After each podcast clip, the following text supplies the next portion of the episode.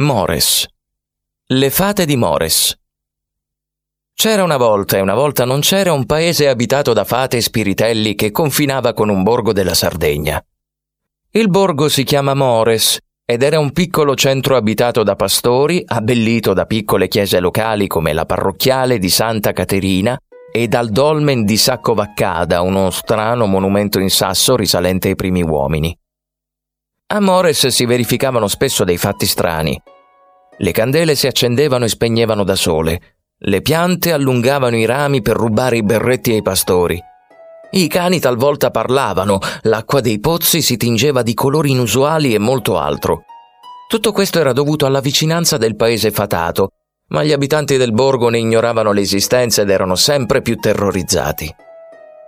Un giorno una coppia di sposi, stanca di vivere nella paura, raccolse le poche cose che possedeva e si diresse nel vicino e più tranquillo paese di Florinas.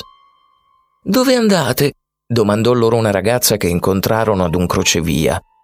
Ci trasferiamo, spiegò il marito, e poi raccontò alla giovane tutte le stranezze che lo avevano convinto ad abbandonare casa.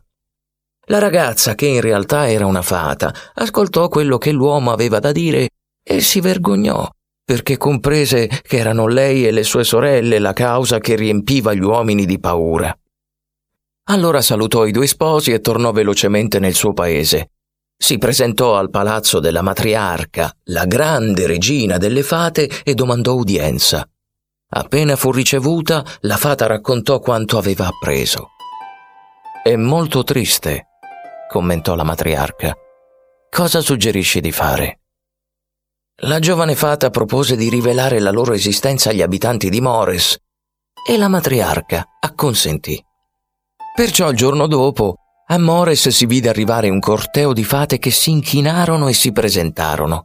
Chiesero scusa per tutto quanto era avvenuto e per farsi perdonare organizzarono una grande festa con tanta musica e dolci e fuochi d'artificio magici. Uomini e fate brindarono e danzarono assieme e dopo quella notte vissero in pace senza darsi più fastidio. Persino coloro che avevano abbandonato Mores ritornarono al borgo e fecero volentieri la conoscenza delle loro magiche vicine.